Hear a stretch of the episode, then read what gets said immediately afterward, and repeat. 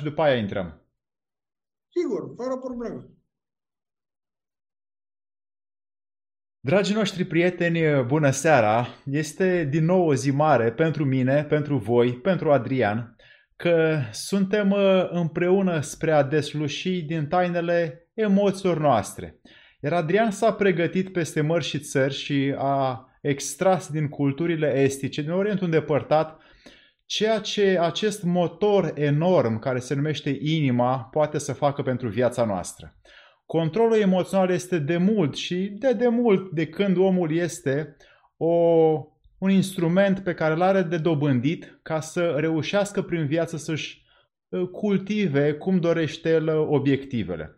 Cel care nu poate să-și controleze emoțiile este un om care are de furcă și nu este foarte uh, dotat cu această resursă înăuntru, nu muncește cu ea, nu se antrenează cu ea și din păcate va fi la uh, influența altora. Un om care deopotrivă și uh, cultivă talentul și munca de a se controla să fie cum își dorește el din punct de vedere emoțional, atunci acest om poate să dobândească o forță uluitoare care îi va servi cu siguranță să se apropie de obiectivele sale. Adrian Cranta s-a dezvoltat în această direcție și ne-a pregătit în această seară pe 4 uh, martie la început de primăvară o emisiune pe care împreună cu voi, cu întrebările voastre, uh, vreau să o punem timp de 60 de minute aproximativ în folosul doar celor care vor să-și uh, dezvolte partea interioară la un stadiu superior ei. Adrian, bună seara!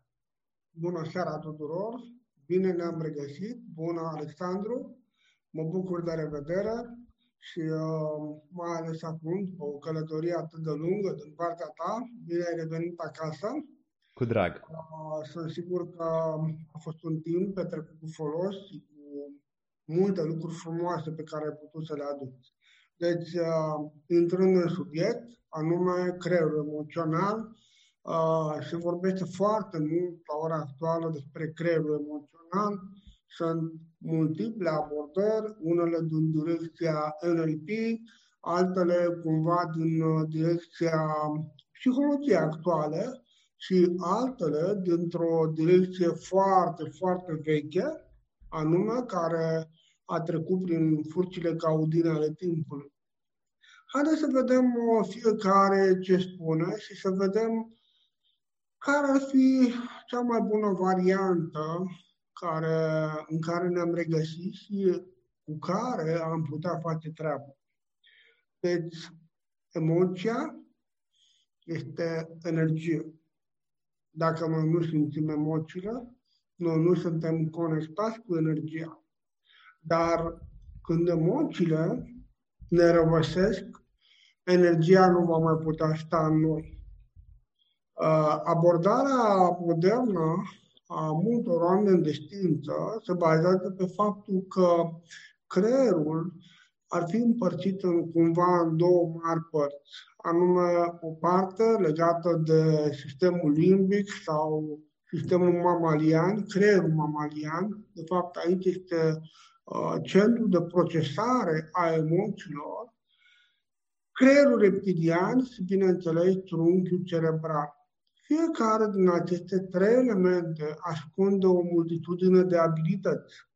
Dar, mai târziu, mult mai târziu, peste milioane de ani, avea să apară o nouă formațiune, anume neocortex. Cumva, dacă noi privim în uh, eternitatea vieții Universului, ar însemna că această parte s-a născut în ultimele ore ale acestei eternități. Deci, cumva, legătura dintre neocortex și partea aceasta atavică noastră a fost uh, numită legătura dintre călăreți și elefant. Cumva acele trei părți, trunchiul cerebral, creierul reptilian și, bineînțeles, creierul emoțional, mamalian sau limbic, ar juca împreună rolul elefantului. Iar creierul, neocortexul, ar juca cumva rolul călărețului. Teoria este foarte frumoasă și are foarte mulți admiratori, foarte mulți simpatizanți. Cumva explică multe din procesele vieții, dar ca și aplicabilitate lasă foarte mult de dorit. De ce? Pentru că este doar o teorie ca multe altele care au apărut în ultima sută de ani. Cumva noi trebuie să căutăm acea știință, acea abordare care are cel puțin 3, 4, 5 mii de ani în spate. Ei bine, totuși, în ceea ce spun acești oameni, multe lucruri sunt reale, dar lipsește o parte esențială, anume modul cum să abordezi această poveste, modul cum să controlezi această poveste, modul cum să-și construiești, cum să reierarhizezi această nouă arhitectură a minții. Despre asta vreau să discutăm astăzi. Este de fapt o poveste care în viața mea a început cu mai bine de 45 de ani în urmă. Anume despre puterea emoțiilor și despre modul cum putem controla emoțiile. Marea problemă a oamenilor este că majoritatea trăiesc emoțional. Emoțiile sunt bune, emoțiile sunt hrana corpului emoțional. Dacă noi ar fi să aliniem sau să facem o aliniere a înțelegerii acestui concept, anume corp emoțional, corp vital, corp astral, corp sufletesc, ar fi ok, ar însemna același lucru. Însă, aș spune că ultima baricadă, ultimul bastion este corpul emoțional și că ultimul bastion este elefantul, înseamnă a nu înțelege grandoarea, sau mai bine zis, a nu înțelege mărecia celui care a creat și a dat viață acestui univers. Deci, uh, sufletul e abia o intrare, o poartă în această în acest univers, în acest tărâm non-fizic, în care abia, abia intrăm. Haideți să vedem la modul concret. Există oameni de știință în Occident care au putut să abordeze această problemă, să pună la punct un sistem coerent de reconstruire, de refacere a arhitecturii minții? Bineînțeles că da. Au inventat ei lucrurile acestea? Bineînțeles că nu. Cumva ei au făcut parte din școli inițiatice, fac parte din școli inițiatice, au avut de-a face cu mari profesori, mari maestri, continuatori ai școlilor cu tradiție multimilenară. Categoric, da. Ei bine, în această întâlnire aș vrea să vorbesc despre o familie deosebită, o familie în care am regăsit multe învățături datorită faptului că ei și eu facem parte din același sistem spiritual, anume taoismul, cu toții avem aceiași profesori, dar această familie este deosebită prin faptul că, ca și oameni de știință, mă refer având o pregătire în biochimie, bioelectricitate, bioelectronică, uh, biofizică, au putut să abordeze și să creeze sisteme de cuantificare, de măsurare a reacțiilor la nivel emoțional vis-a-vis de nivelul hormonal. Când noi vorbim de emoții, noi vorbim de un mod de exprimare a hormonilor. Hormonii și emoțiile joacă un rol important pentru că sunt două forțe împinse în față de către ciu această energie misterioasă a Universului. A bloca emoțiile, a nu avea emoții, înseamnă a nu fi conectat la puterea vieții. A căuta să accelereze aceste emoții înseamnă pur și simplu a conduce o mașină de 5.000 de cai putere pe un drum care abia, abia merge un car cu boi. Deci, este o forță enormă și o putem uh, caracteriza printr-o metaforă foarte frumoasă, se anume că emoțiile sunt precum un foc care îți poate încălzi casa, dar dacă nu ești atent, o poate arde. Deci, emoțiile reprezintă modul în care noi antrenăm conștiința, începând de la neurotransmițători, anume neuropeptidele, sunt o formă de exprimare a acestor neurotransmițători, o formă de exprimare a emoțiilor. Uneori te apropii de o persoană iubită și efectiv ca un fel de fluturați, valuri de fluturați în stomac și te gândești, wow, ce legătură extraordinară am cu acea persoană. În fapt, noi simțim aceste neuropeptide. Dacă nu intrăm puțin în această poveste, veți observa ceva extraordinar. Că omul cândva a fost aerovor. Sau, dacă vreți să spuneți, luminovor. Ce, Ce înseamnă mai exact? Ce înseamnă lucrul ăsta? Înseamnă că oamenii în trecut s-au hrănit cu aer, cu ci, lumină. Adică, dacă noi studiem celula, vom observa că două treimi din celulă este hrănită prin intermediul fluxului emoțional de către energia cosmică. Doar o treime a celulei concret transformă energia biologică în energie de nivel înalt. Pe de o parte, intervin hormoni. De exemplu, dacă ne gândim la tiroidă. Tiroida e un subiect foarte interesant.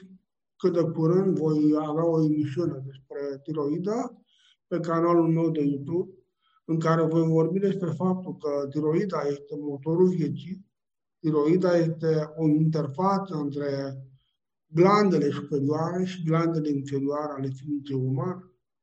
Tiroida produce acel hormon celebru T4, tiroxină. În fapt, este vorba de un hormon care se manifestă prin patru atomi de iod. Și uh, acest hormon este esențial. Iar dacă noi nu avem o alimentație bogată în iod, atunci noi avem o problemă cu funcționarea tiroidei. Acel T3, mulți oameni cred că acel hormon este secretat la nivelul tiroidei. Nu, foarte puțin. În schimb, organele care au nevoie secretă acest hormon în sensul că văduvește T4, eliminând un atom de iod și rămânând cu trei atomi de iod, formează acel T3, acel celebru T3. Ce fac acei doi hormoni? Practic transformă energia nutrienților, nutrienții într-o energie de nivel înalt. Dar Cine însoțește această transformare? Electroni, adică acele particule polaritate negativă, cu încărcătură negativă, nu în sensul rău, ci în sensul electric, care ajută ca întregul transport să se miște într-un ritm potrivit dezvoltării noastre. Deci, revenind la bază, noi avem acest creier emoțional pentru a ne bucura de viață se spune că atâta timp cât noi avem acest creier emoțional activ și lucrăm cu el, nu avem cum să ne plictisim. Pentru că acest creier emoțional hrănește legătura noastră cu Dumnezeu. Și dacă noi ne gândim când această legătură se îngustează, când această legătură se întrerupe, atunci când apare plictiseala, atunci când apare o nerăbdare atât de mare încât oamenii ajung să spună ă, eu sunt un om foarte activ, eu nu am timp de pierdut, eu mă plictisesc, eu... Și, în fapt, este doar o neînțelegere la mijloc. Haideți să vedem când emoțiile ne controlează viața și când noi, prin intermediul emoțiilor, controlăm viața. Din punct de vedere al taoismului, a psihologiei taoiste, noi avem cinci organe importante. Fiecare organ manifestă emoții pozitive și emoții negative. În taoism Inul și yangul sunt importante atâta timp cât ele sunt în echilibru. Boala înseamnă dezechilibru dintre yin și yang, iar sănătatea înseamnă echilibrul dintre yin și yang. Dacă inul este luna și yangul este soarele, atunci putem înțelege cum această forță a vieții curge în noi. Deci, pentru ca noi să înțelegem cum fiecare organ generează aceste emoții, ar trebui să venim cu un exemplu. De exemplu, rinichii. Din punct de vedere al emoțiilor pozitive, rinichii generează, în primul rând, recunoștință. Recunoștință. Recunoștința este un sentiment de nivel înalt, foarte înalt, mult mai înalt decât iubirea. Corpurile noastre superioare au nevoie de recunoștință. Recunoștință din partea noastră, recunoștință care apare datorită faptelor și modului în care noi ne ajutăm semeni. Corpul cauzal, budic, adnic, spiritual și uh, Linksan sau Duhul Sfânt, toate acestea au nevoie de această hrană superioară de recunoștință. Deci, revenind la rinic, rinichiul are nevoie de blândețe, are nevoie de recunoștință, are nevoie de înțelepciune, are nevoie de tandrețe, de gentilețe, are nevoie de toate acestea. Dar dacă ar fi numai aceștia, ar fi oare bine? Categoric nu. Categoric nu. Emoțiile negative ale rinichiului, frica, agitația, teama, avem noi oare nevoie de frica? Bineînțeles. Frica păzește pen. Frica, dacă omul nu ar avea frică pentru ziua de mâine, pentru viața lui, pentru modul cum evoluează în această viață, atunci cumva ar muri foarte repede. El n-ar mai munci, nu și-ar face o casă, nu și-ar face un adăpost și lucrurile s-ar termina nu tocmai bine. Dar este bine să lași frica să-și potropească mintea, sufletul, inima, creierul. Nu. Există o carte frumoasă, o carte a copilăriei noastre, Dune, în care acele călugărițe bengezerit aveau o litanie în care spuneau că frica omoară mintea, dar mintea, fără frică, încetează să existe. Wow! Ce vreau să zică treaba asta? Că noi avem nevoie să controlăm frica și că această dinamică dintre emoțiile pozitive și emoțiile negative dau naștere la putere. Nu uitați că noi am început astăzi emisiunea prin a afirma că emoțiile sunt cheia energiei. Dacă noi nu avem emoții, nu avem energie. Ce înseamnă emoție? O energie, dacă îi dăm o adresă potrivită, bună, atunci va da naștere la o emoție bună. Dacă îi dăm o, o adresă nepotrivită, nebună, va fi o emoție nebună sau o emoție nepotrivită pentru noi. Oamenii au câteva mari probleme. Ei nu înțeleg conceptul de traumă. Și la ora actuală, psihologia, noile curente, adâncește din ce în ce mai mult această neînțelegere. Iar acea, acesta este locul perfect în care noi putem lămuri acest aspect. Ce face trauma în viața unui om? Trauma, suferința atât de mare încât face ca sistemul nostru să aloce multă putere amigdalei. Amigdala este vârful de lance al sistemului limbic. Este sistemul automat. Multe milioane de ani ea a fost de folos.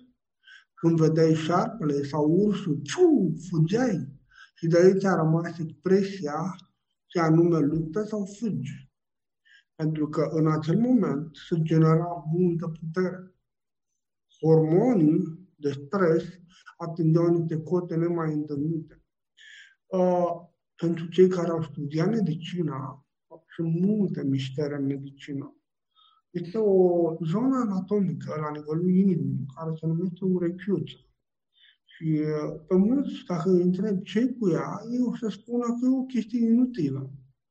Dar dacă discut cu anatomiști care au o înțelegere adâncă a acestei povești, o să spună că inima se comportă în situație de pericol ca un sistem turbo, adică acea urechiuță, pur și simplu, era ca un al cincelea piston care venea cu multă putere și împingea sângele în sistem ca să poți să obții cea mai mare performanță în a scăpa cu viață, cum vedeai ursul, pantera, tigru. Însă la ora actuală, noi avem de-a face cu stresul. Și mult nu înțeleg că noi avem de-a face cu stresul nu atât de mare ca în trecut, când te întâlneam cu un dinozaur, cu un crocozaur, dar avem un stres constant care produce mereu hormon de stres. În cauza asta, mulți au descoperit că mersul la sală, uh, trasul de fiare, gimnastică, stretching, yoga, qigong și multe altele, cumva te ajută să consumi sau să transformi acest hormon de stres, adrenalină, cortizol și așa mai departe. Ce înseamnă cortizolul crește foarte, foarte mult în sistem. El este într-o balanță inversă cu testosteron. Cu cât crește cortizolul, cu atât testosteronul scade, masa ușoasă scade. Și toate tehnologiile pe care noi le-am pus la punct crește masa ușoasă, între multe chei cu care lucrăm, una din chei este scăderea cortizolului pentru a reface din nou debitul de testosteron. Noi avem nevoie de testosteron, dar mulți cred că dacă îl iau din import este mai bun. Fals. Nimeni nu descarpină mai bine decât propria mână și nimic nu poate să producă acea formulă perfectă pentru corpul tău mai bine decât propriul tău corp. Deci, ca și concluzia, avem nevoie de emoții? Da. Emoția apare ca redirecționarea energiei, a puterii. Dacă direcția e bună și ne hrănește, emoțiile sunt bune, sunt creative. Dacă direcția nu este bună, nu ne hrănește, adresa nu ne hrănește, emoțiile negative, pur și simplu, vor ajunge să ne aducă într-o situație traumatică. Când apar aceste situații traumatice, uh, conceptul celor din oraș spun că spune că elefantul ajunge la putere, îl dă jos pe călăreț, îl calcă în picioare. Da, este o metaforă frumoasă, dar concret, dacă oamenii ar înțelege cum s-a întâmplat acest lucru, ei ar înțelege cum pot să repună călărețul în drepturi. Și aici este problema cu care ei se confruntă. Filozofia e frumoasă, dar practica este dificilă. Cu toate acestea, profesorii mei spun că a înțelege teoria, o teorie corectă, face ca practica să crească exponențial ca și rezultate, ca și putere. Deci, ceea ce ne interesează pe noi, ne interesează să putem măsura câtă putere este, puterea e măsurată într-un, într-o unitate care se numește ULP, Ultra Low Potential adică câtă energie alocă sistemul amigdalei. Când noi măsurăm nivelul amigdalei, noi știm că valori mai mari de, mai mari de 300 de unități pot arăta o traumă. Mai mari de 500 pot arăta o traumă serioasă, iar la nivel de 1000-1500, atunci avem de-a face cu ceva care se numește traumă gen Vietnam sau traumele pe care psihologii ne le evocă că ar fi peste tot în viața noastră și cum că copiii în educația lor ar acumula o asemenea încărcătură traumatică. Nu e chiar așa. Noi am măsurat foarte multe persoane și am văzut că este multă neînțelegere. Da, sunt și persoane traumatizate și despre acest aspect vreau să discut că ceea ce e cel mai important este să introducem un embargo la nivelul amigdalei, să scădem acea încărcătură energetică care am alocat-o ei, pentru ca ea să nu mai fie la conducere și să se dea la o parte, ca și cum ai plecat într-o călătorie și lași momentan pe cineva să conducă țara. Dar la un moment dat, exact ca am prins și cercetător, uită și nu mai vrea să te accepte, să vii înapoi pe locul tău de merit, locul tău de sânge. Și asta este problema cu care oamenii se confruntă. Ceea ce e important este că noi trebuie să punem partea rațională să controleze partea emoțională. Aha, cum facem lucrul acesta? Și aici aș vrea să discutăm puțin despre lobby, creierul. Creierul este încă un mister extraordinar. Oamenii au ajuns pe lună, oamenii au ajuns în spațiu cosmic, oamenii au ajuns pe fundul oceanelor, dar oamenii n-au pătruns nici măcar a mia parte în acest mister numit creier. Deci, noi avem lobby occipital, lobby parietal, lobby temporal și lobby frontal. Vom discuta astăzi despre importanța lobilor frontale. Da, un profesor de-al meu, anume Leon Dănăilă, afirmă faptul că lobii frontali sunt importanți și dacă activitatea electrică a lor este dominantă, omul va fi un câștigător în această viață. Dar poate că nu a avut timp, poate că nu a auzit de această uh, informație, pentru că această informație este apanajul unui laborator din Viena, anume Institutul de Biocibernetică Aplicată, care vorbește despre importanța lobului stâng. Lobul stâng, reîmputernicirea lobului stâng și diminuarea electrică a activității amigdale. Când noi facem acest lucru, noi scădem efectul traumatic asupra comportamentului nostru. Deci, aș vrea, dacă până aici există întrebări, aș vrea să răspund pentru că vreau să aveți o, o, o imagine clară despre ceea ce v-am spus. Dacă nu există întrebări, voi face o concluzionare, un mic rezum, ca să fixăm ideile importante. 1. Creierul este împărțit în patru lobi, stânga și patru lobi dreapta. Fiecare lob e specializat. Noi avem o mare parte a creierului, activitatea subconștientă sau inconștientă, și anume legat de trunchiul cerebral, legat de creierul reptilian și, bineînțeles, de sistemul limbic sau creierul mamalian. De remarcat se numește creier mamalian de la mamel, anume este vorba de mamifere, lumea mamiferelor, copilul care suge la sânul mamei lapte atâta timp cât el este alăptat, acest creier mamalian se dezvoltă și se maturizează. Pentru a avea o maturitate emoțională bună, ce înseamnă? Înseamnă o capacitate de procesare a emoțiilor, o capacitate de digerare și redigerare a emoțiilor, o anduranță, o imunitate emoțională bună, ce înseamnă lucrul ăsta? Înseamnă că acel copil, cel puțin șase luni, un an, doi ani, trei ani, a reușit să se alăpteze de la mamă.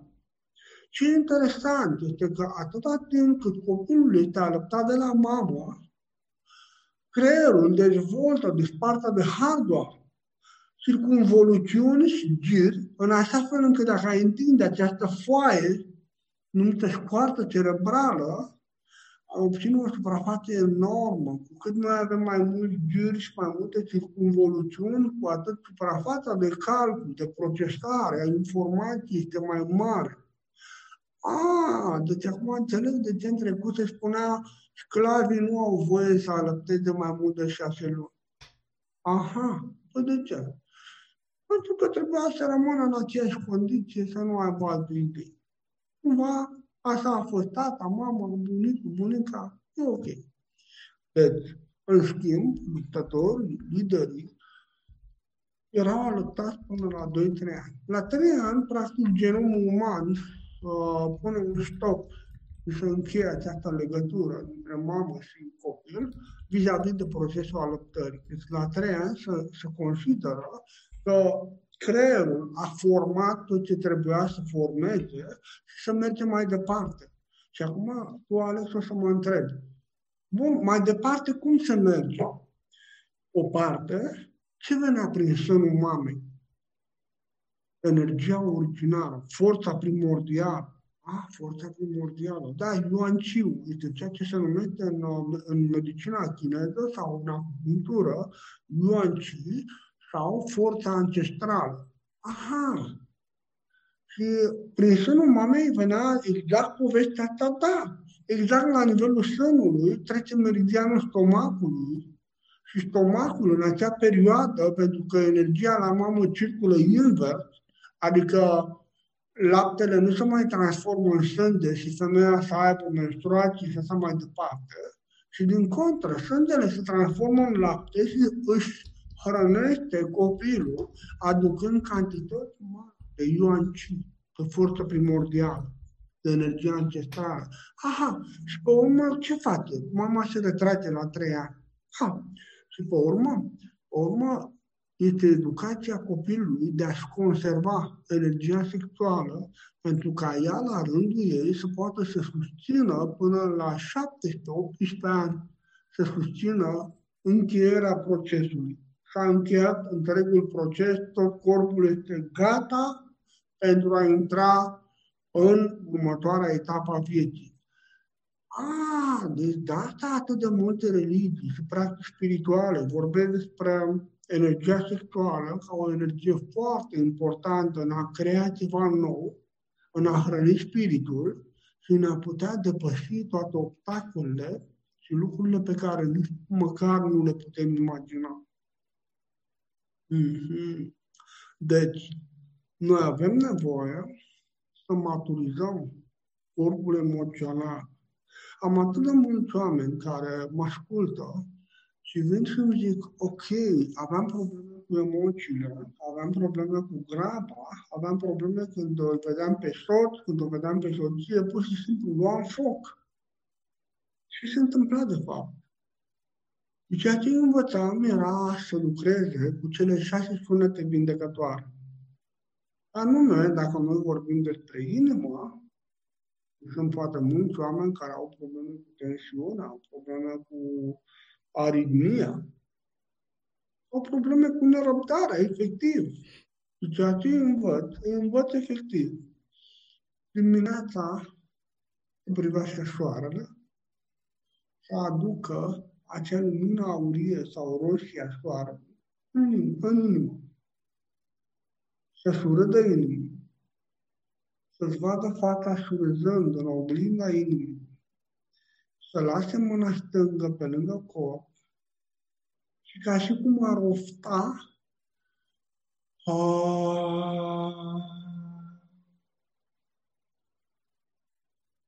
și sub vocal toată căldura, toată apăsarea, tot ceea ce nu face bine, în răbdarea și o lasă să curgă prin mâna stângă o dată, de două, de trei ori. Exercițiul aveți descris în partida de practică pe canalul meu de YouTube. Acolo vă veți putea bucura de întreaga practică și puteți lucrați, să exersați și avem niște rezultate excepționale. Bun, și asta cu sunetul. Ce face acest sunet? Ce face emoția când e dominantă? Pentru că și o iubire dominantă nu este bună. Și a murit, a râs, a râs, a bucurat până a plehnit. Aha, deci emoțiile dominante, emoțiile în exces, ura, gelozia, posesivitatea, emoțiile de iubire, dragoste, efervescență, amândouă categoriile pot să omoare inima. Dar, când avem emoții dominante, pericardul, fascia inimii, umbelișul inimii, se blochează și inima nu mai poate să respire. Noi avem două tipuri de respirație. Respirația normală, pe calea aeriană numită nas, sau unii respiră și pe gură, care acoperă doar 20% din necesitatea corpului. Respirația la nivelul pielii, care acoperă 80%. Toate acestea sunt studiate în fiziologia umană, la medicină. Un exemplu simplu. Un om cu arsuri de gradul 3 moare asfixiat, pentru că nu mai are acea piele extraordinară care să poată să facă acea procesare a respirației dermice. Ah, am înțeles acum. Același lucru se întâmplă la nivelul organelor. Deci dacă inima, pericardul se blochează, acest om va fi bu, tot timpul nerăbdător, tot timpul bu, se apucă de multe lucruri, nu are puterea să le ducă până la capăt. Aha. Și când faci ha, sub vocal,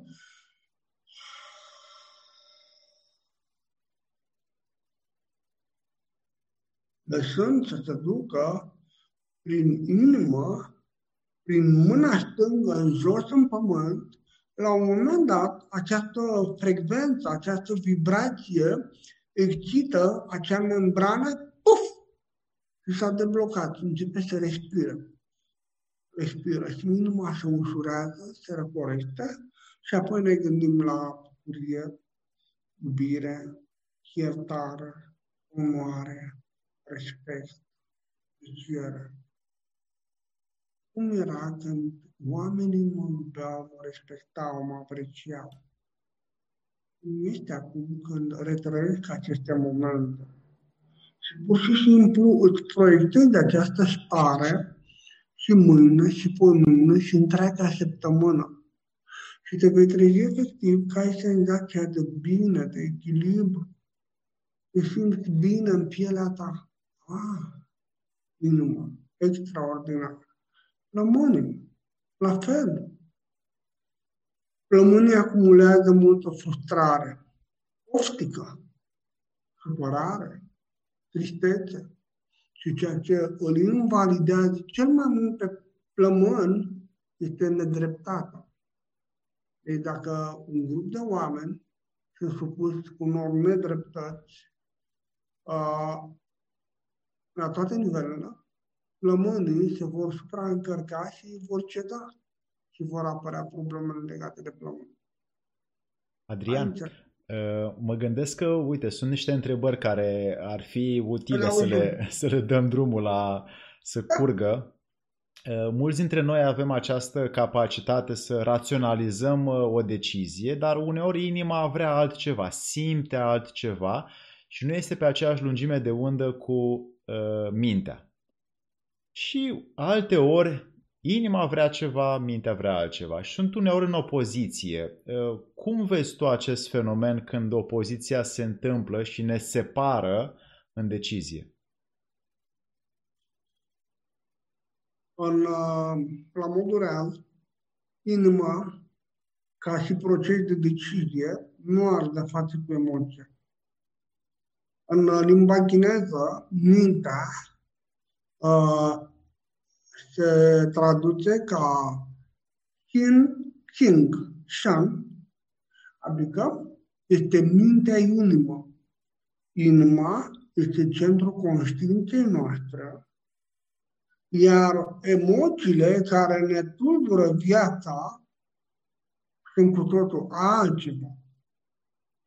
Pentru a alege cu inima, noi trebuie să transformăm emoțiile inimii, să calmăm inima să o relaxăm, să respirăm cu inima și după care să punem întrebarea.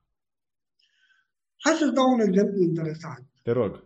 Uh, mulți tineri vin la mine și spun îl iubesc, îl iubesc, dar nu mai pot. O iubesc, este extraordinară, este aleasa vieții mele. Și eu îmi dau seama că este doar o furtună emoțională și nu este inima reală. Pentru a scoate inima reală la iveală, adică conștiința, îi spun doar atât. Ok, îți place de Da! Vrei să fiu? Da! Ok. Acum caută să o vezi peste 5 ani. Schimbările care apar la nivelul ei peste 5 ani. Ok? Peste 10 ani. Acum vezi că s-a schimbat peste 20 de ani. Peste 30 de ani deja nu mai aude bine, nu mai vede bine, s-a mai îngrăsat, nu mai are atâția dinți strălucitori în gură, uh, e mai așa mai bolnăvioară, peste 40 de ani. Mm, da, dar nu-mi place, eu vreau acum, acum, acum. Aha, deci inima ta, când ai deoparte toată această foame și necesitate pe care o numesc vocea inimii, dar nu este, atunci asculti conștiința, vocea inimii și dintr-o dată vezi că toată foamea asta a dispărut, că n-ai nimic, nimic în comun cu acel om, acea fată. Mm, da, nu-mi place asta, eu vreau așa repede, repede și să rezolv, să nu stau mult pe gânduri. Uh, anul ăsta câte fete ai cunoscut? A, este așa, așa. Aha, și ți se pare o chestie extraordinară sportul ăsta, nu? Să ai cât mai multe fete. Da, extraordinar! Zic, fii atent. Este ca și cum faci clasa întâi și o repeți o dată, de două, de trei ori, de nouă ori, dar tu trebuie să, să ajungi să termini facultatea. Adică îți vine și zici. Că tu zbori din floare în floare și nu o să înțelegi bine în povestea asta și o să ai o problemă pentru că timpul trece și tu nu o să mai ai nici energie, nici minte, nici timp și nici cu ce ca să ajungi la capătul drumului, să poți să te bucuri de călătorie, de drum și să poți să faci acele transformări în viața ta. Wow, la asta nu m-am gândit. Aha, deci, dragii mei, țineți minte, tot ceea ce alegeți cu inima adevărată, niciodată nu se va dezice de voi și niciodată nu ați ales greșit, prost. Dar trebuie să vă asigurați, așa cum v-am dat acest exemplu, că nu dorința și inima adevărată a ales. Am un prieten, când am întâlnit noi la început, uh, el avea probleme de sănătate și uh, se ocupa de calculatoare, software și uh, avea mari probleme. Medical nu mai am șanse. Și tot au zis, păi, măcar să fiu un copai pentru binele științei. Și a venit la mine și i-am spus ce trebuie să facă. El trebuia să plece acum 12 ani. Dar trăiește bine și acum este ok. Și uh, acest om a venit la mine și a spus că el este foarte pasionat de mașini, el iubește mașinile. Și el îmi vindea mie slogane exact la mașinile la care se face cea mai multă reclamă. Într-o bună zi, adică după vreo 5 ani de tăcăneală la creier, mișto. Poți să vii cu prietena și mergem împreună la un tip de mașini și și-a luat prietena și am mers la un de mașină și am zis, ok, du-te să vezi care mașină îți place cel mai tare, cel mai mult. Și el a zis, cum adică? Asta, uite cât costă, uite, uite cartea tehnică, uite, uite, toată lumea e nebunită. Și am zis, ombre, asta e o problemă emoțională a ta? Nu, asta e inima mea vrea lucrul ăsta, e inima mea la care am zis, știi, inima ta are o rădăcină care se află la nivelul sezutului tău. Și că dacă tu vrei o mașină bună, trebuie să-ți folosești fondul ca să știi exact care este mașina potrivită pentru tine. E, la început s-a uitat așa, așa, a nebunit. Adică nu se poate, adică cum? Nu, nu, cum? Domnule, creier, uite, uite, uite câte, câte chestii sunt scrise aici. Și am zis, asta este pentru oamenii care nu au timp să studieze, nu înțeleg, nu cunosc, se grăbesc, sunt grăbiți. Dar dacă tu ai scăpat din atât de multe lucruri, hai să vedem ce înseamnă o mașină bună. O mașină bună este o prelungire perfectă a ta. Adică corpul tău, sufletul tău, mintea, spiritul trebuie să facă corp comun cu acea mașină în primele 5 secunde. Acele 5 secunde se numește timpul conștienței care este suficient ca să aducă mesajul la nivelul conștiinței și să primească decizia finală. Reține, creierul superior observă. El nu este bun în a lua decizii. Creierul mijlociu ia decizii. Dacă echilibrezi emoțiile, conștiința este fabuloasă. La ce te referi, Adrian? La arhitectură biologică între creierul superior și creierul de mijloc este extraordinară. Inima are în jur de 40.000 de neuroni, dar toți sunt ca în acel film uh, cu Spartanii, cei 300. Unul pentru toți și toți pentru unul. Aha. Și ăsta e împărțit în atâtea mii de bisericuțe, încât tot timpul există război civil acolo. Până când omul vine să facă pace, să facă ordine. Momentul ăla e departe. Și după ce s-a urcat în toate mașinile pe care el le-a dorit și le-a vrut, a spus, ok, am o singură rugăminte. Urcă-te în mașină, vezi cum te simți.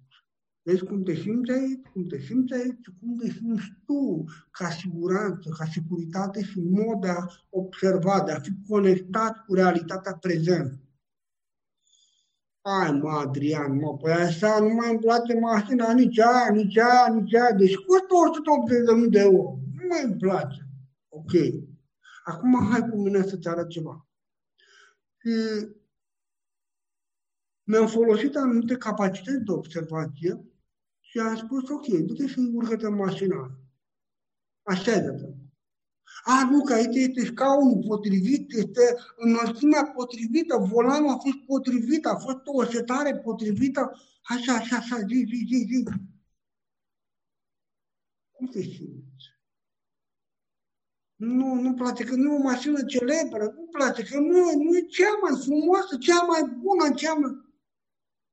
Omule, este cea mai potrivită mașină pentru tine. Da, da, Mm, e coreană, nu îmi place, nu îmi place germană, îmi place americană, îmi place... Ce? Cum te simți? Bine. Cum e vizibilitatea? Asta nu aș avea fereastră. Ok, cum sunt unghiurile de observ, unghiurile tale de vedere? Cum sunt? Bune. Mergi un pic cu ea, cum e geometria? Ah, interesant. Cum o simți? Cum e fantastică. Dar tu n-ai lua că nu știe lumea că asta e cea mai bună mașină. ok, acum adu-te înapoi la cea mai bună mașină. Mm, nu mai îmi place asta. Da, e prea așa, prea uh, ca un pantof de la care te strânge, nu? Da. Acum am învățat să-și folosești sezutul, conștiența, pentru că ține minte, Alex, zona respectivă cea mai mică zonă cu cea mai mare inervație la nivelul corpului. Adică avem niște senzori extraordinari, fantastici. Animalele sălbatice simt cu tremurul cu acea zonă, în sensul că apar tensiuni, câmpul electric crește și apare ca un fel de peristaltism intern. Și îți dau seama că va fi cu tremur în următoarele 3-5 ore. Ah, interesant. Deci, la întrebarea pe care ai pus-o, am dat două exemple. Persoana iubită E ok. Proba timpul, închide ochii și vezi ce și peste 3 ani, 5 ani, 10 ani, 15, 20, 30 de ani. Păi la peste 40, 50 de ani, sării nu o să mai fie așa, nu o să mai aibă atâtea dinți. Nu o să mai aibă privirea aceea clară și fermecătoare. Ce simți tu? Cum simți tu suflet? Ce suflet, domnule? Nu simt nimic. Ok. Înseamnă că ai început să înțelegi cum inima poate să aleagă pentru tine. Și de atunci acest om a căutat mașini și a ales mașini. A observat că dacă în trecut lovea o mașină de o zăpăcea, cu cel puțin două, trei ori pe an, acum au trecut mulți ani și nu are probleme de genul accidente. Tot timpul vin odihnit acasă, nu mai e un stres. Și când mă mai întâlnesc cu ei, și domnul, ce lecție extraordinară. Au trecut aproape 10 ani și a fost ceva extraordinar. Dar el și mulți alții care m-au au învățat enorm de multe aplicații a ceea ce se numește conștiință, inima. Problema noastră în Occident este că noi auzim de conștiință, sinele, marele eu, supra-eu, dar noi nu știm cum să-l folosim. Nu ne învață nimeni. Este exact uh, Popa spune ce să facem, dar nu spune cum să facem. Și am avut un profesor pe care îl chema Popa, Valeriu, și el spune așa, caută un om și dacă acest om spune doar ce să faci, nu este bun. Toți spun ce să faci. Dacă el o să spună cum să faci, atenție, e cazul să te uiți mai bine la el.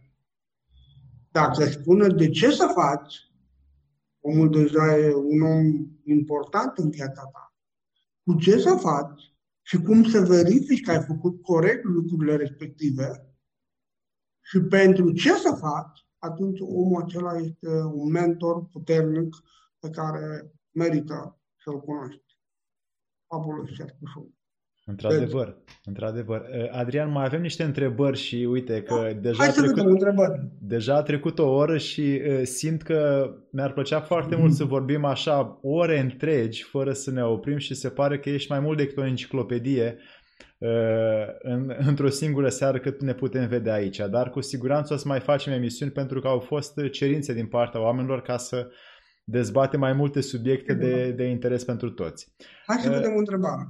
Așa avem această, acest impuls, această parte instinctivă noi și uneori nu ne putem controla în anumite momente de iritare, de frustrare, de supărare. Acea emoție, cum vezi tu că poate fi uh, corectată? Simplu. Care sunt organele care se frustrează? Inima, plămânii și ficat și splina. Și dacă noi învățăm să lucrăm cu sunetele vindecătoare, noi învățăm să transformăm frustrarea în, la nivelul plămânilor, corectitudine, dreptate, curaj. Adică învățăm să transformăm ceva care ne invalidează în ceva care ne încurajează, ne suflă în pânze. Aha, dacă lucrul ăsta se întâmplă la nivelul inimii, frustrarea cum se transformă? Se transformă în respect în apreciere, se transformă în iertare, reținare. Cu cât noi ne frustrăm mai mult, cu atât noi trebuie să înțelegem că avem multe situații în care noi nu am iertat. Capacitatea de a te frustra este în egală măsură cu capacitatea de a nu ierta. Oamenii iartă, dar nu uită. Adică nu iartă. Deci, când noi începem să practicăm tehnicile iertării, este de ceva foarte simplu. Pui mâinile pe inimă și doar te gândești. Iert, mă iert și îmi cer iertare. Pe cine ierți? Pe cine acuz cel mai tare? Mulți acuză pe Dumnezeu. Doamne, de ce mi-ai dat? De ce m-ai născut? De ce m-ai făcut? De ce, mai... de ce în vremurile astea? De ce în țara asta? De ce cu oamenii, părinții, nevasta, cățelul, pucelul, soțul? la acuză. Și creează o mare problemă. Ta e legătura cu marele sponsor. Trebuie să faci pace cu el. Trebuie să-l ierți și să-ți ceri iertare de la el. Apoi trebuie să ierți pe ceilalți și să lasi să ducă toate situațiile. Bunica mea spunea că atunci când în viața ajungi să nu mai ierți, părți din sufletul tău vor fi agățate în acele situații, dar cum ți se agață hainele în mărăcini, când vrei să treci peste un gard în viteză. Deci noi trebuie cumva să ne recuperăm sufletul, să avem nevoie să iertăm. Asta e important.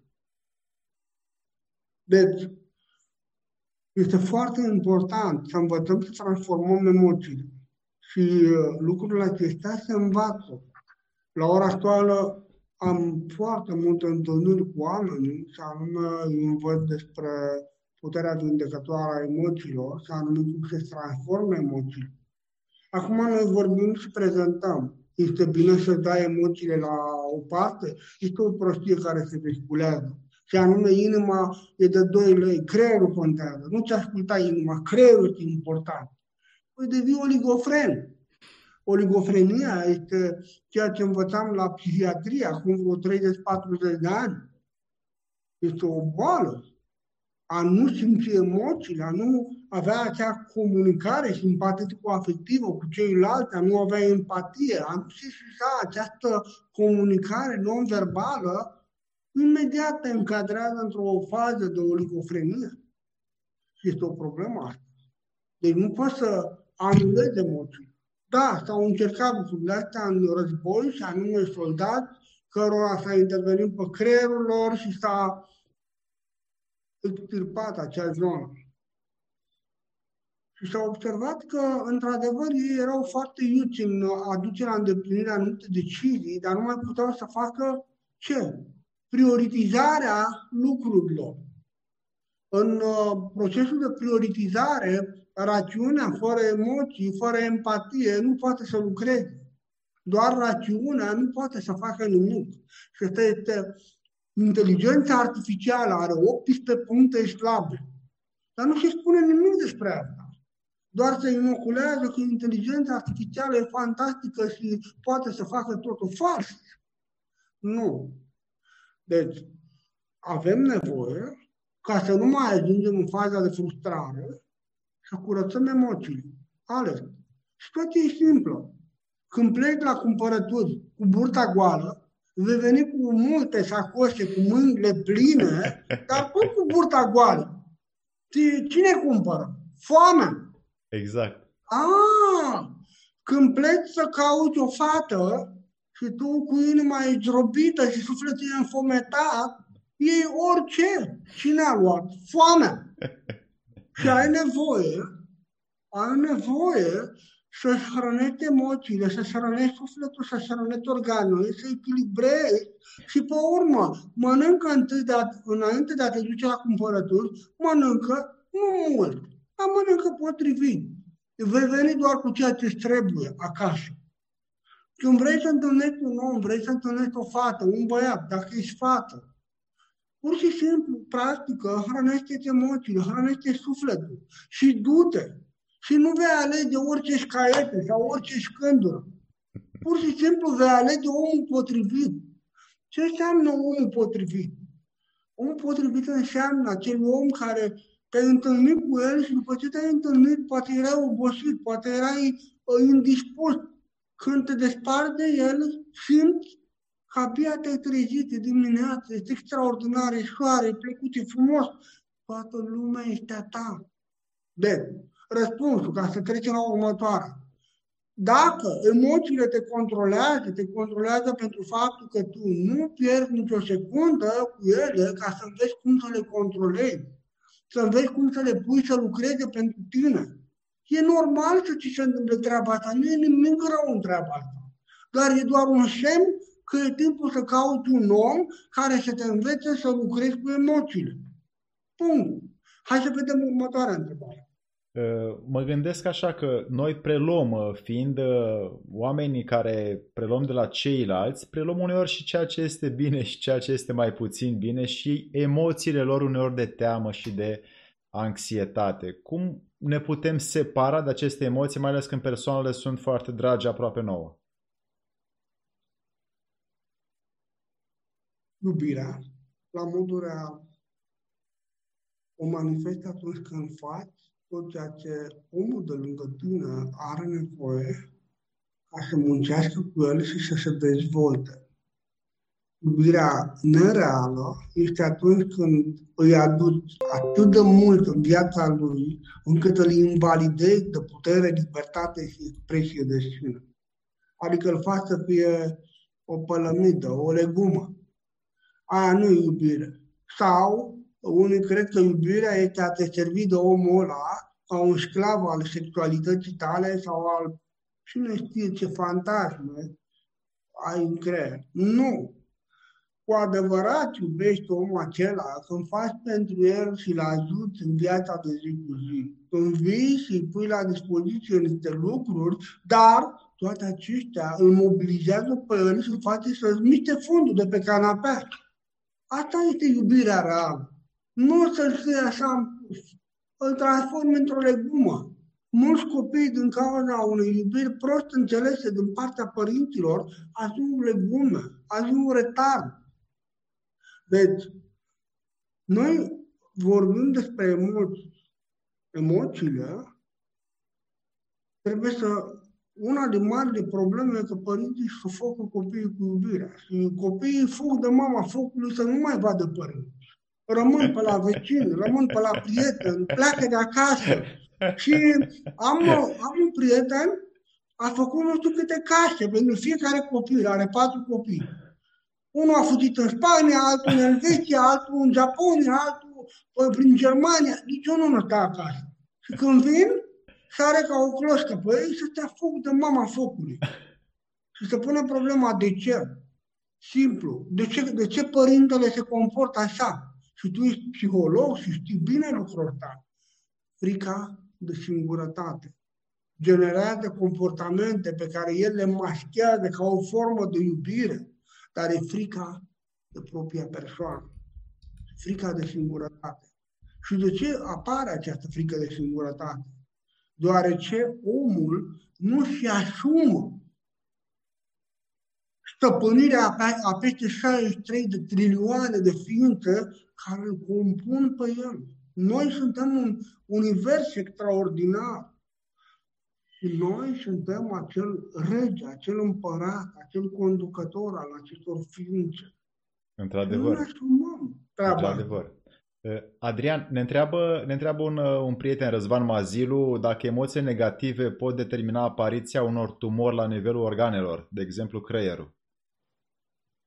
Acum mult timp, mai bine de 10 ani, călătorit în, uh, făceam câte 3-4 călătorii în Budapesta, pentru că până anii 2098-2005 până în 2008 uh, am studiat medicina emoțiilor ceea ce acum este mare vogă aici. Apoi, în anii 2000, am plecat în Asia și acolo am învățat despre cele 13 cauze ale apariției bolilor, cancerului, tumorilor și uh, rămân între noi. Emoția e doar una din cele 13 cauze. Doar emoția nu poate să creeze boală.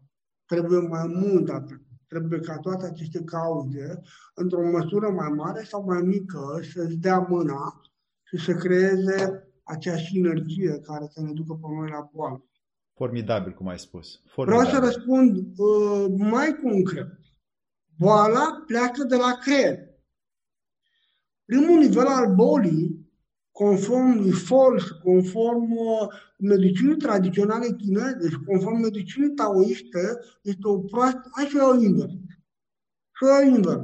Cel mai evident stadiu al bolii este apariția tumorilor, uh, cancerul, uh, bolile terminale, bolile de, de, de degenerare, pierderea funcțiilor degenerarea structurii organelor. Este stadiul 6. Este cel mai evident. Cel mai evident. Toată lumea știe, bă, sunt bolnav. Dar stadiul 5 este stadiul simptomatologic. Dacă stadiul 6 poate fi abordat chirurgical, citostatice, chimioterapie și cu rezultate atât de firave, Stadiul 5 este vorba de simptomatologie, îl doar, îl, îl înjunghi, îl apasă, îl simptome. Dar întrebarea se pune, își dă seama că nu e în regulă, dar ce hai să mă pot pe picioare. Și se pune cum de a apărut acest stadiu. Pentru că la stadiul 4 este stadiul toxinelor. Când s-au acumulat atâtea toxine încât funcționarea celulei este perturbată. Dar cum de-au apărut toxinele? Datorită stadiului 3, care este vorba de metabolism, catabolism, anabolism. Metabolismul este procesul de transformare a nutrienților în energie. Și ce anume a făcut el acolo de a compromis metabolismul? Primul lucru prin care tu îți invalidezi metabolismul este să te culci seara târziu, după 9 încolo, 9-10. Când noi facem analiza metabolismului și vedem dacă catabolismul și anabolismul lucrează în fușurile orare corecte, imediat știm dacă omul se școală dimineața până în 6-6 jumate și se culcă seara până în 9-9 jumate 10, maxim. Și când văd că deja lucrurile s-au inversat, a, la câte culci? La 1, 2, la cât? Da, da, toată lumea se culcă. Oameni care nu vor să știe. Deci, metabolism. De ce se ajunge la problema cu metabolismul? Ce înseamnă asta? O ardere incompletă. E ca și cum ai o șobă și din anumite motive șoba nu mai trage. Și nu, nu mai arde tot. Rămân bușteni, cărbun nearde. A, alea sunt toxinele. Da. Și de ce s-a ajuns la faza asta? S-a ajuns în cauza stadiului 2, anume că nu a aliniat realitatea ta interioară la realitatea exterioară. Tu, copiliță mândră, ai plecat cu micro cu gol în toiul ierne, crivă vântul care bătea afară, te-a rupt în două. Fai, m-am îmbolnăvit, dar ce ai făcut? Realitatea ta interioară ai crezut că asta este adevărata realitate și realitatea exterioară ți-a tras-o de nu mai știut. A, dar de ce ajunge omul să nu poată să conecteze, să alinieze cele două realități? În cauza unei proaste setări a minții, adică o setare greșită a minții. Adică omul nu se întreabă, băi, ce e cu mine pe pământul ăsta? Am venit aici, dar de ce am venit? Care este scopul meu? Care e inclinația mea? Care e talentul meu? Ce anume să dezvolt? Și pentru asta ai nevoie să faci ceva care se numește genomic test. Adică, prin intermediul amprentelor papilare, o să realizezi cum a fost construit sistemul nervos, care sunt inclinațiile omului, în ce direcție ar trebui să investească și în ce direcție ar trebui să stea în banca lui, că nu o să ajungă niciodată talent sau să câștige ceva de pe urma acelei direcții. Aha. Deci, am răspuns mai mult decât Următoarea întrebare. Dragule, te rog, poate vrei să vorbești un pic despre partea asta de ce se poate face mai presus decât emoția pe care noi o simțim, cea obișnuită de bucurie, împlinire și satisfacție. Adică cam care sunt atributele comportamentale, să spun, ale dragostei pe care e nevoie, e necesar, obligatoriu să o creștem față de noi și față de aproapele nostru, care se face evident prin aparatul emoțional. Iată, Dragostea este un atribut al procesului de vindecare și de evoluție la nivelul propriului corp, la nivelul relațiilor noastre cu ceilalți. Când un om iubește, arată cum se iubește pe el. Dacă nu se iubește pe el, degeaba iubește pe celălalt, că aia nu iubire. Atenție! Noi trebuie să ne iubim pe noi, să ne apreciem pe noi, să ne respectăm ca să putem să iubim, să respectăm, să apreciem pe ceilalți. Așa cum ne iubim pe noi, așa cum ne comportăm noi cu noi, asta este realitatea și nu uh, florile pe care noi le punem așa în jurul acestei realități ca să pară ceva. Nu este așa. Dar dacă totul noi vorbim de dragoste, haideți să o definim. Dragostea dintre două persoane, dintre un el și o ea, este un produs a două emoții puternice. Dacă ea îl apreciază pe acel băiat, pe acel bărbat, și acel bărbat o apreciază pe ea, pe acea femeie, vezi, nu se întâmplă nimic. Dar dacă ea îl apreciază pe el și el o respectă pe ea, este exact ca hidrogenul și oxigenul. Apare iubirea. Iubirea este un produs a fuzionării a două emoții, aprecierea feminină și respectul masculin la adresa femeii. Asta duce la apariția dragostei și iubirii și atâta timp cât cei doi pot să genereze cele două emoții, acel dege de miere care este la suprafața cazanului de fiere, va rămâne intact și viața va fi frumoasă și totul va merge extraordinar de bine. Deci, când vorbim de dragoste, noi vorbim de modul în care noi o producem. Dragostea la început apare ca o stare, este ceea ce un mare biolog uh, numește efectul lunii de miere. Bruce Lipton. Este a scris și o carte, Efectul lunii de miere.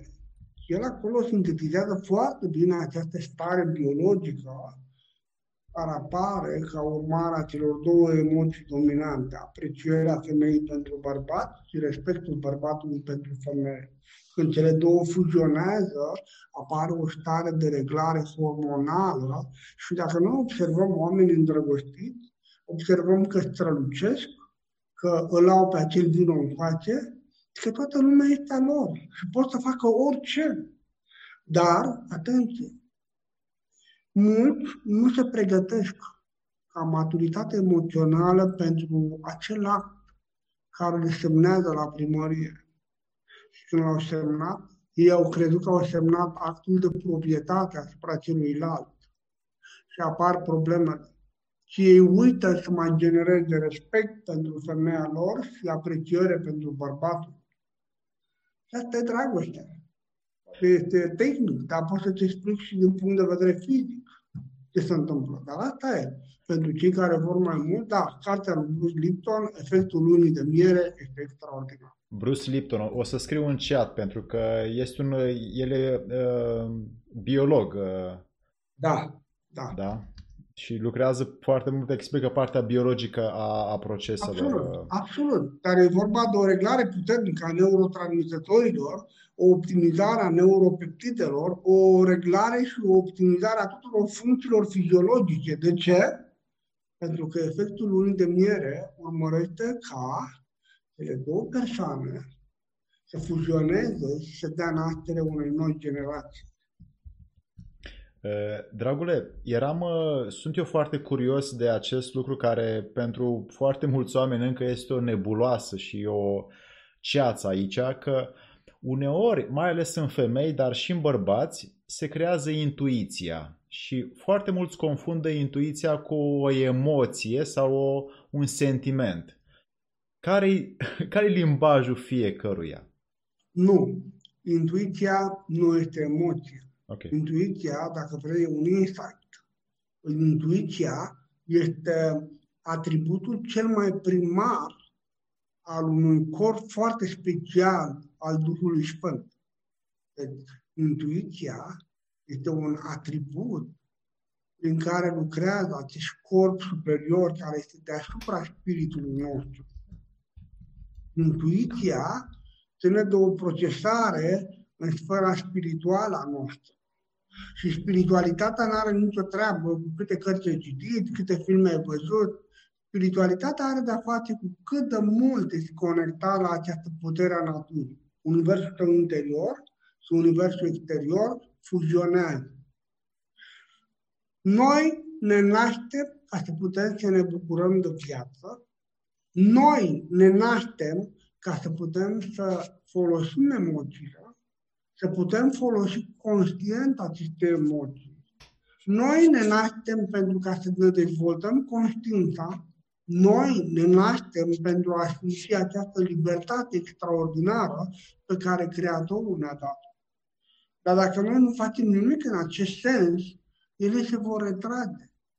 În toate acestea, există ceva foarte special. acea intuiție care apare ori de câte ori trebuie să faci alegeri radicale în viața ta.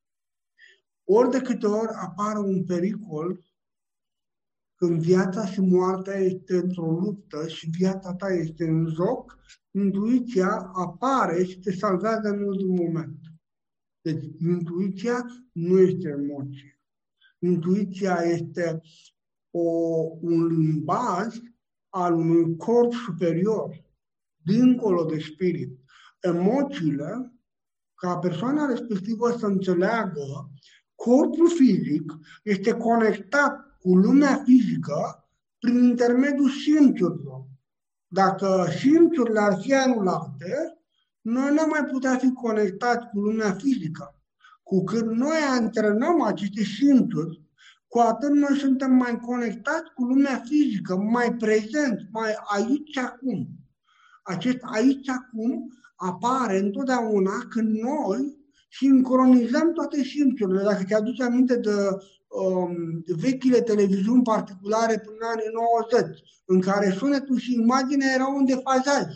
exact. Mulți oameni, da, da. Mulți oameni au simțurile în defazaj, nu sunt sincronizate. În cauza asta fac alegeri proaste în viață, nu înțeleg ce se întâmplă cu ei și nu pot să aibă răspunsuri. Deci, corpul emoțional este conectat. Sufletul nostru este conectat cu lumea emoțională, e corp astral. Astral se hrănește cu energia astrelor. Cele cinci astre importante Marte, Venus, Jupiter, Mercur. Sunt importante, ne hrănește, ne hrănesc organele noastre. E foarte important. Saturn. Ele sunt importante, generează o frecvență foarte puternică. Când noi ne vom întâlni, o să-ți arăt uh, generatoare de frecvență uh, planetară care pot să restabilească conștiința unui organ, ceea ce mari șamani reușesc să facă, dar greu. Aici vreau să punctez uh, faptul că pentru cine nu urmărește încă pe Adrian Cranta pe YouTube, are uh, foarte multe emisiuni, are un canal dedicat pe care își uh, spune o parte din învățătura care poate fi spusă public, iar o altă parte o spune doar în privat pentru oamenii care sunt foarte pregătiți cu ei înșiși să o primească. Uh, Adrian, ești uh, un om de la care toți putem învăța lucruri care ne vor face cu siguranță viața mai fericită dacă le verificăm și nu le credem așa doar că le zici tu, ci să le punem în practică în folosința utilității zilelor noastre încât să creștem. Am o ultimă întrebare care uh, un prieten drag ne întreabă dacă ne poți spune mai mult despre genomic test, că ai spus mai devreme și ai spus foarte puțin despre el. Modul cum sunt construite, cum se construiesc uh, amprentele papilare. Ele se formează în săptămâna 13 embrionară și ele se formează din aceeași materie și în același ritm cu structura sistemului nervos. Și uh, noi, ca psihologi, prin prin, prinzând școala veche de psihologie, am învățat foarte multe despre Cezar Lombroso, despre foarte mulți oameni de știință care au venit cu argumente colosale prin care au dat înțeles că amprentele papilare pot să spună mai mult decât a identifica o persoană, pot să spună o întreagă psihologie a persoanei, pot să spună abilități ale persoanei. O să spună exact ceea ce se învață în, uh, în criminalistică, în psihologia judiciară, dacă te specializezi pe așa ceva. Deci, da, există uh, scanere specializate prin care amprentele sunt citite și apoi sunt interpretate și în funcție de amprente poți să știi exact care sunt uh, tarele biologice, care sunt predispozițiile vis-a-vis de sănătate, care sunt înclinațiile vis-a-vis de sport, vis-a-vis de afaceri, vis-a-vis de muzică, vis-a-vis de știință, vis-a-vis de modul în care relaționezi cu oamenii, vis-a-vis de modul în care tu te dezvolți în plan spiritual. Toate acestea au fost foarte bine puse la punct. Da, Uh, aș vrea să spun trei lucruri importante pentru oameni. Cel mai important lucru pe care îl puteți face este să puneți lucrurile să lucreze pentru voi. Asta este foarte important. Să pui lucrurile să lucreze 24 din 24 de ore pentru tine, pentru familia ta, pentru cei dragi, pentru țara ta. Al doilea lucru. Tot ceea ce tu poți măsura, poți controla. Dacă vrei să studiezi lumea biologiei, vrei să studiezi nutriția, vrei să studiezi uh, practica energetică, o să te întreb, bun, și la ce m-ar ajuta un microscop? Pe un microscop te poate ajuta să studiezi efectiv ce se întâmplă cu cel mai dinamic organ al tău, care este sângele. Noi acum am auzit o mulțime de teste în uh, sistemul acesta dark field, bright field sau uh, cu polarizare de diverse forme de a putea percepe informația și a putea percepe ceea ce se întâmplă la nivelul sângelui tău. Degeaba omul ăla spune o filozofie frumoasă că, uite, dacă bei apă ozonată, o să ai sângele strălucitor și toate celulele vor fi echidistante și vor fi magnifice. Fals! Pentru că ozonul produce o oxidare rapidă. Și ceea ce face el este că omoară paraziții din corp, dar toate celulele slabe ale tale vor fi distruse și altele se vor ofili. Și o să apară, da, în timp o să apară o generație mai puternică de celule, dar când te uiți la microscop după ce ai făcut o cură cu apă ozonată, să nu te aștepți să vezi uh, pomul de Crăciun, că nu o să vezi așa ceva. Mai există încă o poveste anume, uleiul de cânepă este extraordinar. Extraordinar. Dar a crede că producând o oxidare masivă a uleiului de cânepă cu ajutorul ozonului, vei scoate în evidență efectele nemaipomenite și va fi ceva și mai nemaipomenit, nu este chiar real. Hulda Clark spune că folosea ulei de măslină și ulei de cânepă nu pentru că proprietățile măslinei sau cânepii intrau în tine într-un mod evident. Nu!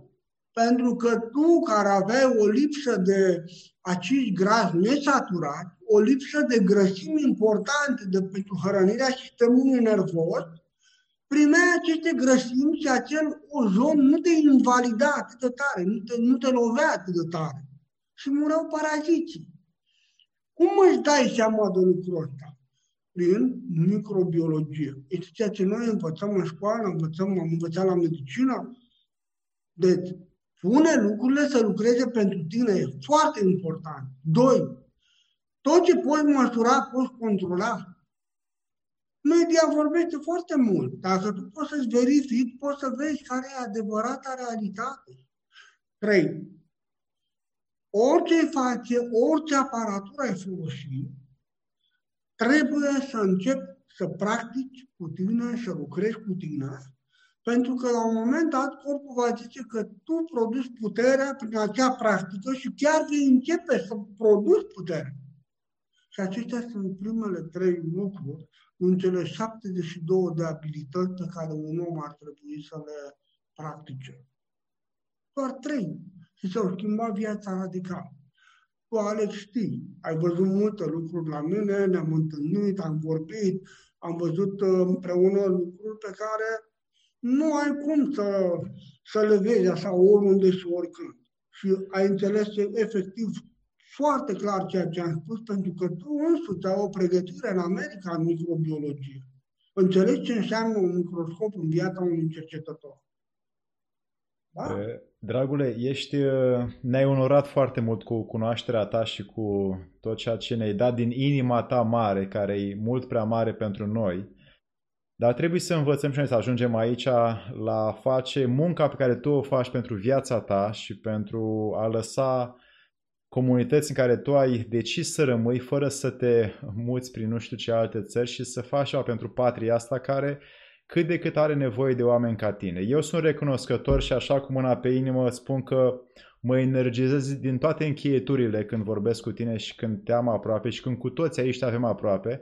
Așa că mai dă-ne din timpul tău și din cunoașterea ta că vrem să luăm așa, eu cel puțin sunt însetat să uh, aflu din uh, experiența ta pe care știu, am văzut, am verificat-o, uh, care a fost. Și pentru asta îți cer în mod public acum să uh, ne ajuți și pe mine, pentru că și am neînvățat de la tine, lucruri care învățăm. ne pot... Noi învățăm unii de la alții. O întrebare care a venit acum interesantă, zice așa, Adrian, există vreo diferență între compatibilitate și compasiune? Bineînțeles că da.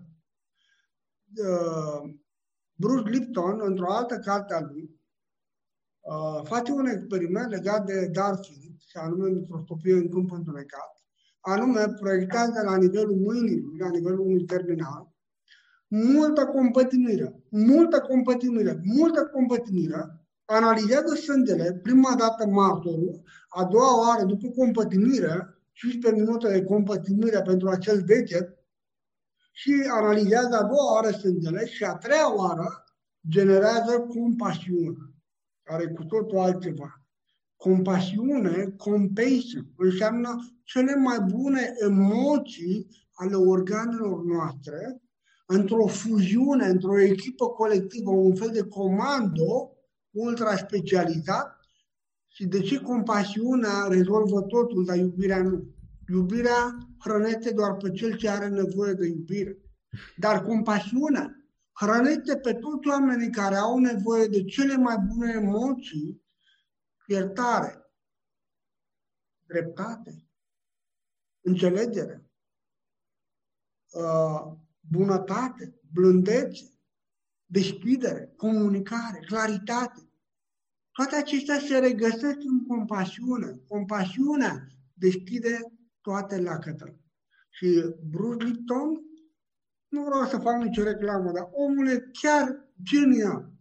El este, de fapt, o cortină ușor, ușor ridicată privind cunoașterea vechilor științe din trecut. Deci, între compasiune și compătimire este o diferență enormă, enormă. Așa că manifestați compasiunea, învățați să construiți compasiunea, nu compătimire. Compătimirea e folosită în alte sisteme, alte școli, cu alte orientări. Pe când compătimirea, pe când compasiunea, da, poate să aducă vindecare în viața noastră. Vindecare acolo unde noi stăm. Mulțumesc. Adrian, îți mulțumim foarte mult pentru toate cunoștințele tale și uh, cu îngăduința ta o să ne vedem mai des ca să facem și live și față Mare în față plăcere. mai mult pentru semenii noștri dragi. Mulțumim Mare foarte mult, dragi prieteni, pentru întrebările voastre și îl găsiți pe Adrian Cranta pe YouTube. Are un canal unde arată o parte din experiența lui și o face cu dragă inimă pentru cei care sunt pregătiți să o, să o primească. Adrian, mulțumim foarte mult, dragi prieteni, pe curând! Doamne ajută! Doamne ajută!